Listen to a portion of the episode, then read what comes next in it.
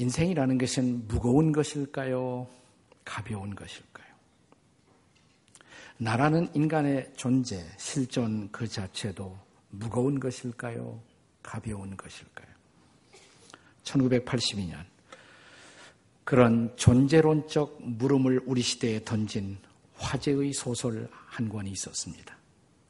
밀란 쿤테라가 쓴 참을 수 없는 존재의 가벼움이라는 책이었습니다.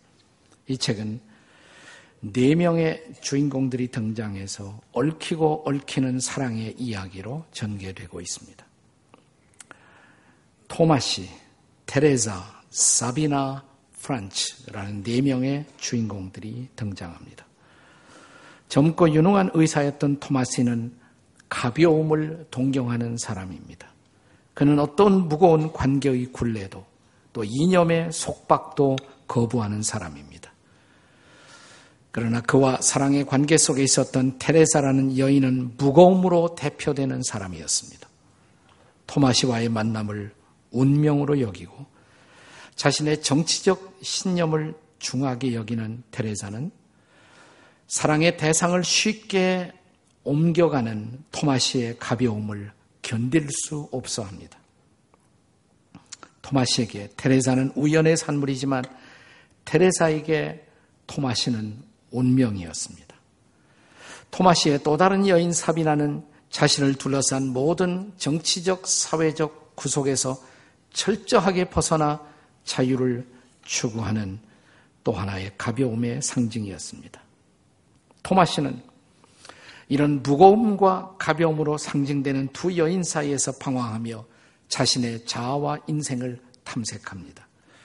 자유분방하고 독립적인 여인 사바나는 사비나는 자신의 자유를 지키기 위해서 자신이 사랑했던 또 다른 남자 프란츠를 배신함으로 자신의 구속을 거부합니다.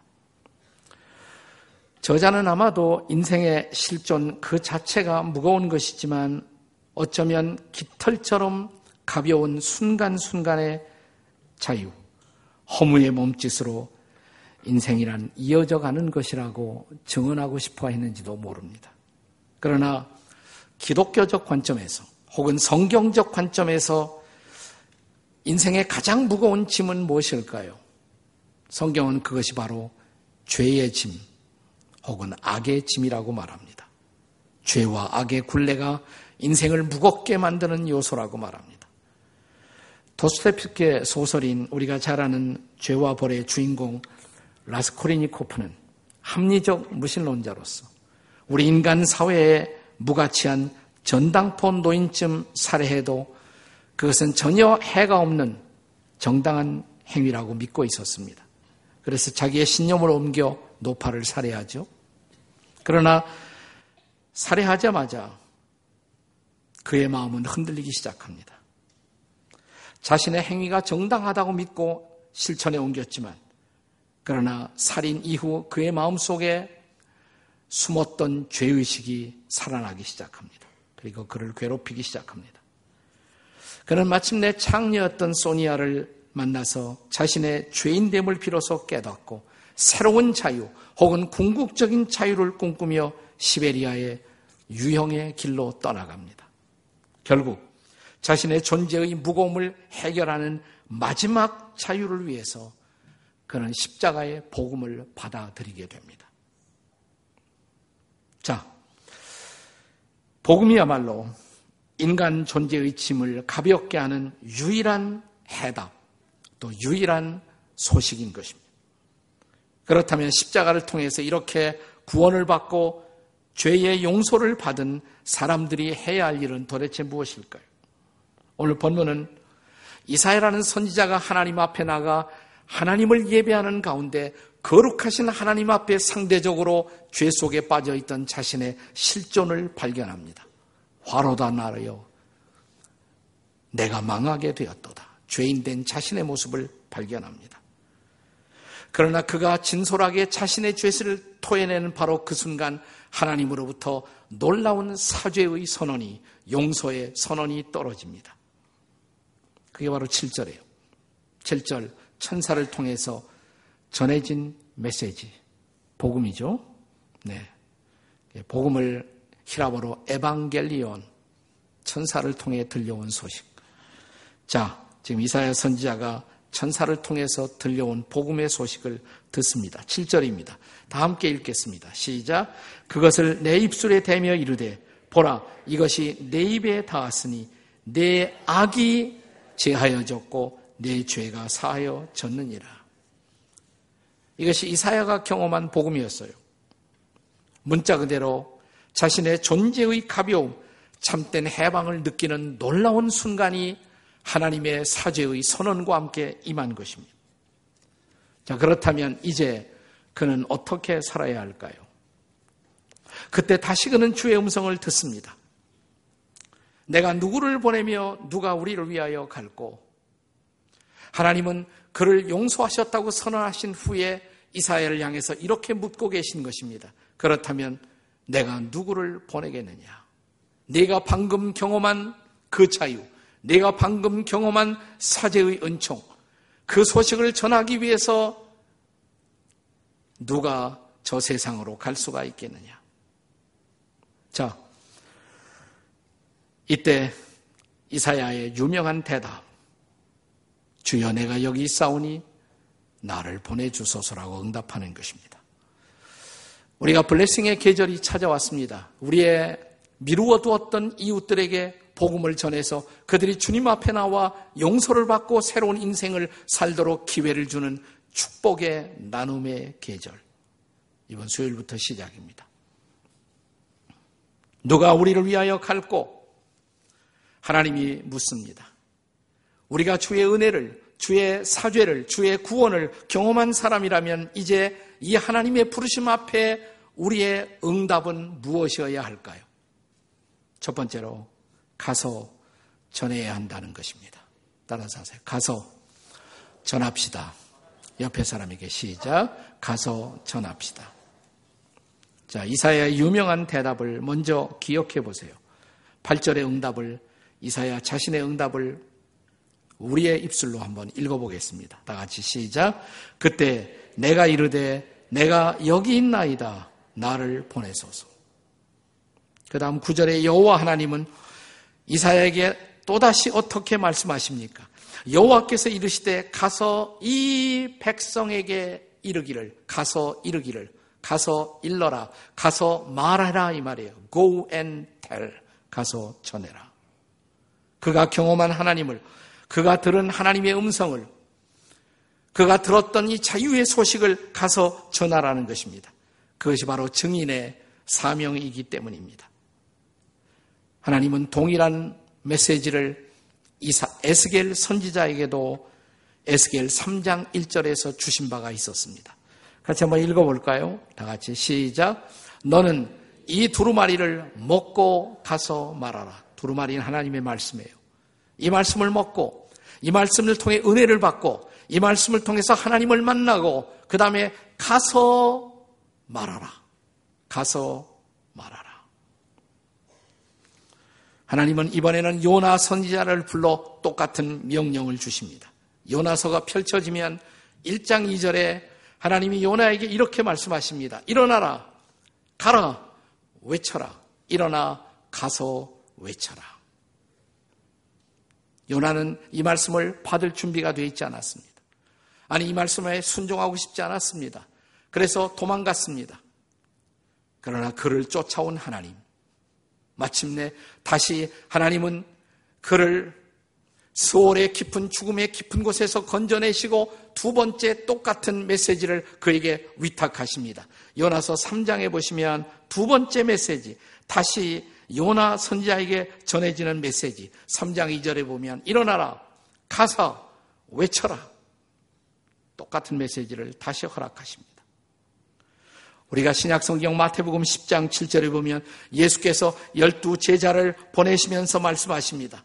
가면서 전파하여 말하되 천국이 가까이 왔다 하라. 주님은 오늘날 동일하게 여러분과 저에게 같은 메시지를 위탁하고 있다는 사실을 아십니까? 우리가 잘 아는 사도행전 1장 8절의 말씀을 다시 한번 기억해 보십시다. 암송하시면 좋고 암송 못하시면 할 수 없이 읽겠습니다.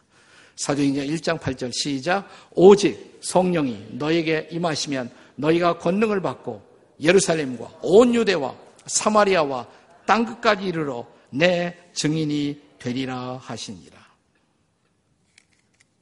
우리는 이 명령에 순종하기 위해서 지나간 무더운 여름 우리는 단기 선교로 아우리치로 문자 그대로 전 세계에 흩어져 땅 끝까지 나아가 이 복음을 전하고자 했습니다. 이번에는 예루살렘입니다. 사실 사도행전 1장 8절의 우선순위는 예루살렘에서 시작됩니다. 예수님의 제 아들이 사도행전 1장의 8절의 말씀을 받았을 때 그들은 예루살렘에서 이 말씀을 받은 것입니다. 그들이 서 있던 그 자리에서부터 시작하라고 예루살렘과 유대와 사마리아와 땅 끝까지 나아가라고. 그렇습니다. 이 가을 앞으로 두 주간 동안 우리 10월이 끝나기까지 우리는 우리의 가장 가까이 있는 사랑하는 이웃들에게 나아가서 그들에게 이 복음을 전하고자 합니다. 우리가 먼 나라에 가서 땅 끝까지 가서 이 복음을 전하고자 했던 동일한 열정으로 우리 가까이 있는 우리가 항상 함께 더불어 살고 있는 이웃들에게 이 복음을 전하고자 합니다. 그것이 증인의 사명입니다. 증인이 되는 것 어려운 거 아니에요. 증인은 본대로 말하면 되는 것입니다. 경험한 대로 말하면 되는 것입니다.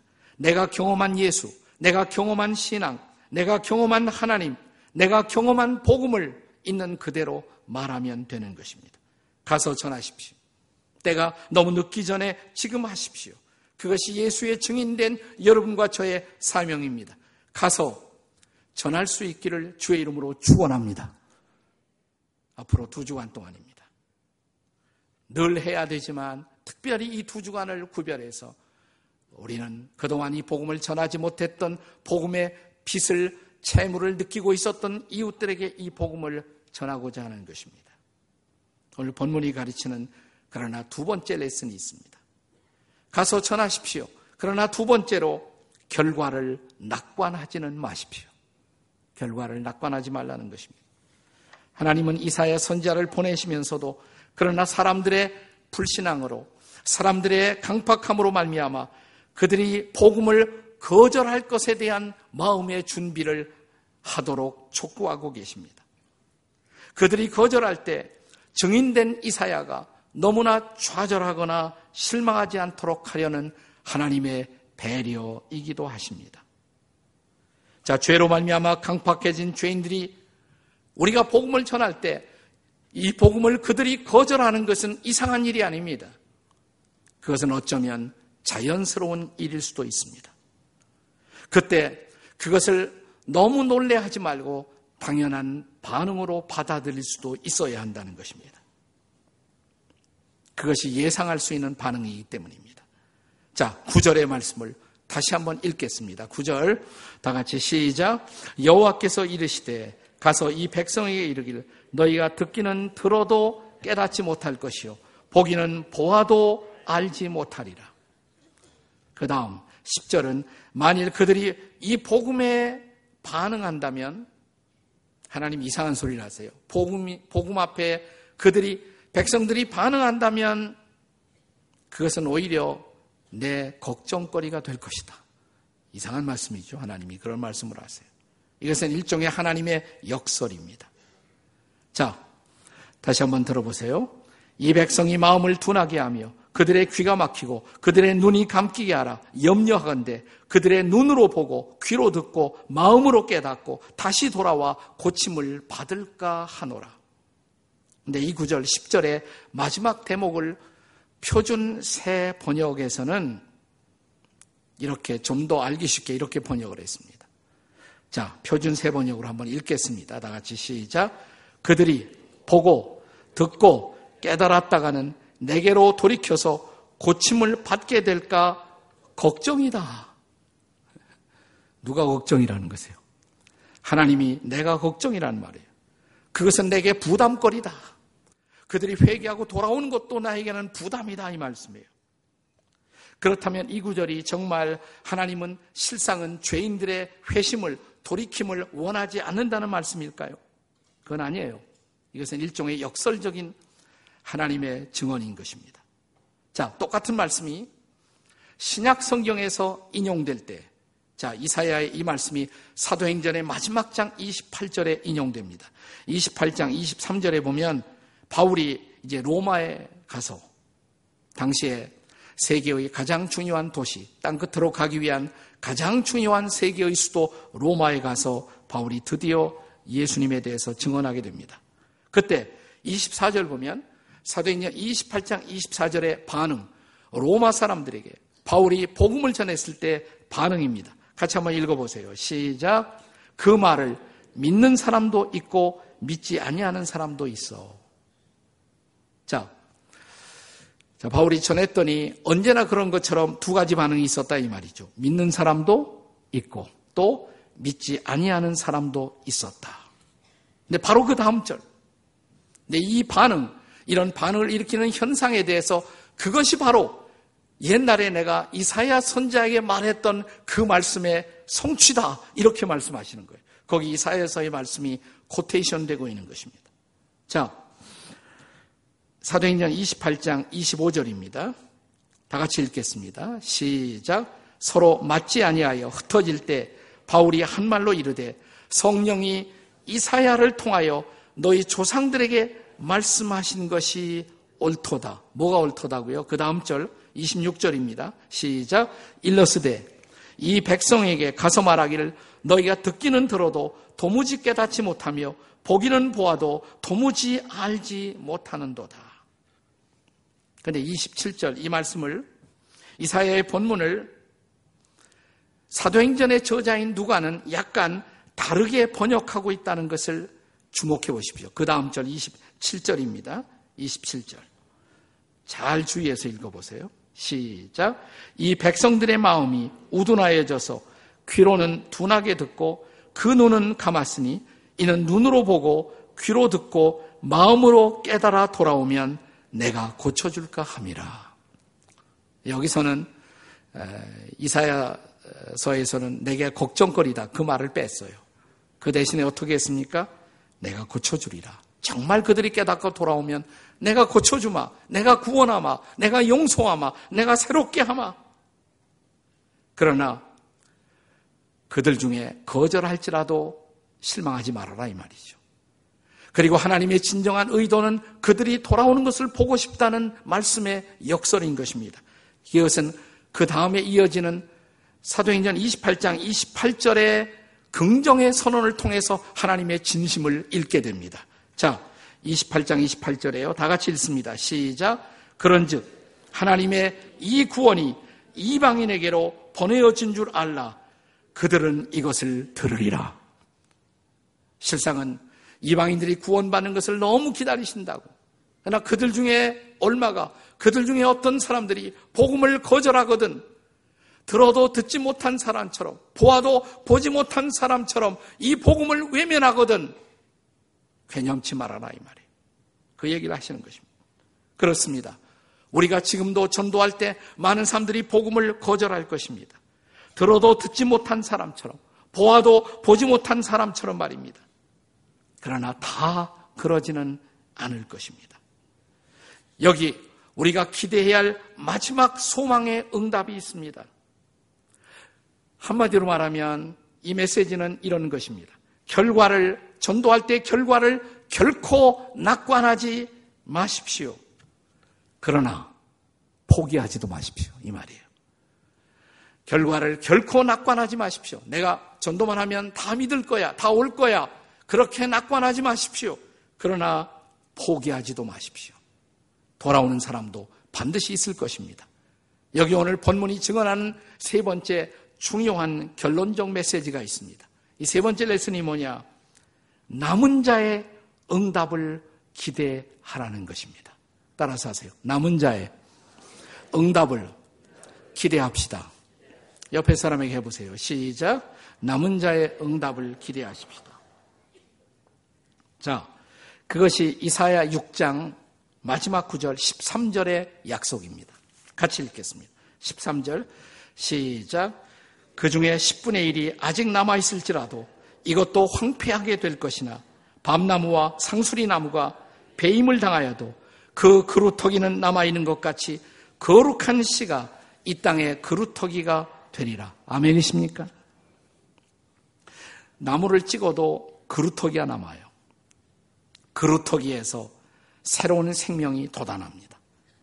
그들을 통해서 복음의 새로운 역사가 일어날 것이라는 사실입니다. 세상 모든 사람이 우리가 전도하면 복음을 외면하고 복음을 거절하는 것 같아도 이 복음을 믿고 받아들이는 그루터기 같은 남은 자들.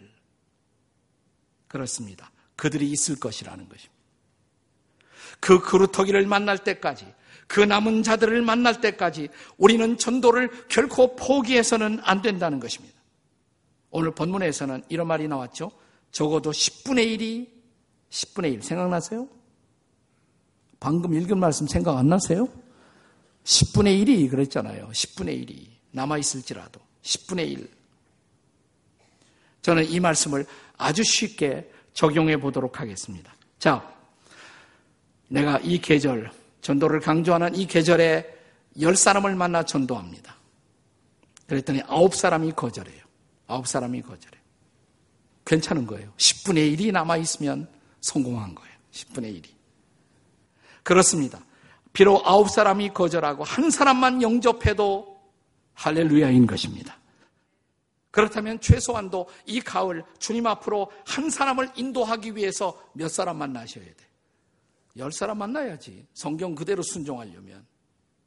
자, 한 사람 전도하려면 몇 사람 만나요? 열 사람을 초대하셔야 돼. 아홉 사람 거절해도 오케이. 한 사람이 구원받으면 돼요. 한 사람. 그 한 사람.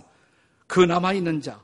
그 구루터기, 그 생명의 구원을 위해서 가지 않으시겠습니까? 여러분, 우리가 인생을 살다 보면 또 신앙생활을 하다 보면 우리는 우리 곁에 우리처럼 성경의 복음을 그대로 해석하고 믿지 않는 소위 이단으로 분류되는 사람들도 만나게 됩니다. 그 중에 제일 극성스럽게 전도하는 파벌 중에 하나가 여호와의 증인들이죠. 여호와의 증인. 나는 여호와의 증인을 스쳐가든 그냥 지나가든 한 번쯤은 여호와의 증인을 만난 일이 있다. 손 들어 보세요. 여호와의 증인. 어, 대부분 다 만났잖아요. 그렇죠? 제가 여호와의 증인에 대한 놀라운 사실을 알게 됐어요. 여호와의 증인들은 전도할 때 그들 나름대로의 전도예요. 비록 그들은 우리처럼 성경적 복음을 가지고 있지 않지만 그럼에도 불구하고 열심히 전도하잖아요. 자, 그들이 어떻게 전도하느냐? 여호와의 증인들은 언제나 전도할 때 천대 일의 가능성을 안고 전도한다고 합니다. 천 명 만나면 한 사람은 여호와의 증인이 된다.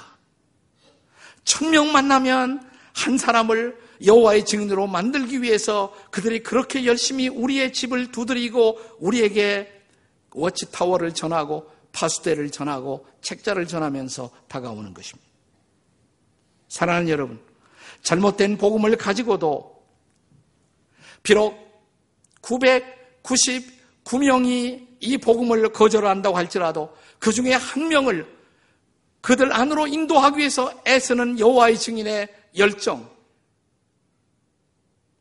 우리는 그보다도 열정을 가지고 있지 못하다는 얘기 아니에요.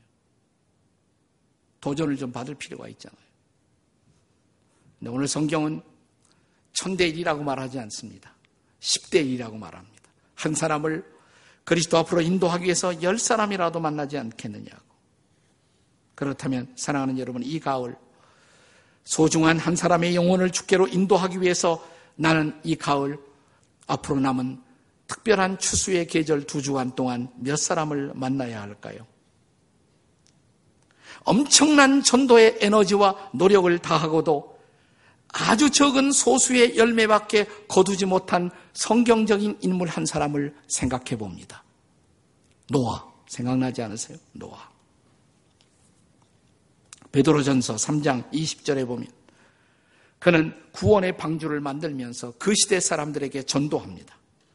실제로 성경에 노아가 전도했다는 말이 있어요. 베드로 후서 2장 5절에 보면 의를 전파하는 노아라는 말이 나옵니다. 그러니까 방주를 만들면서 전도했을 것입니다. 이 방주로 들어오셔야 사십니다. 곧 하나님의 심판의 홍수가 내릴 것이고 이 방주가 유일한 구원의 길입니다. 이 방주로 들어오십시오. 초대했을 것입니다. 자, 몇 사람이 응답했어요? 아무도 응답하지 않았어요. 자기 식구들 밖에는. 자기 식구 7명, 노아까지 합해서 8명. 성경은 그 사실을 이렇게 기록합니다. 베드로전서 3장 20절 방주에서 거기서부터 읽습니다. 다 같이 시작.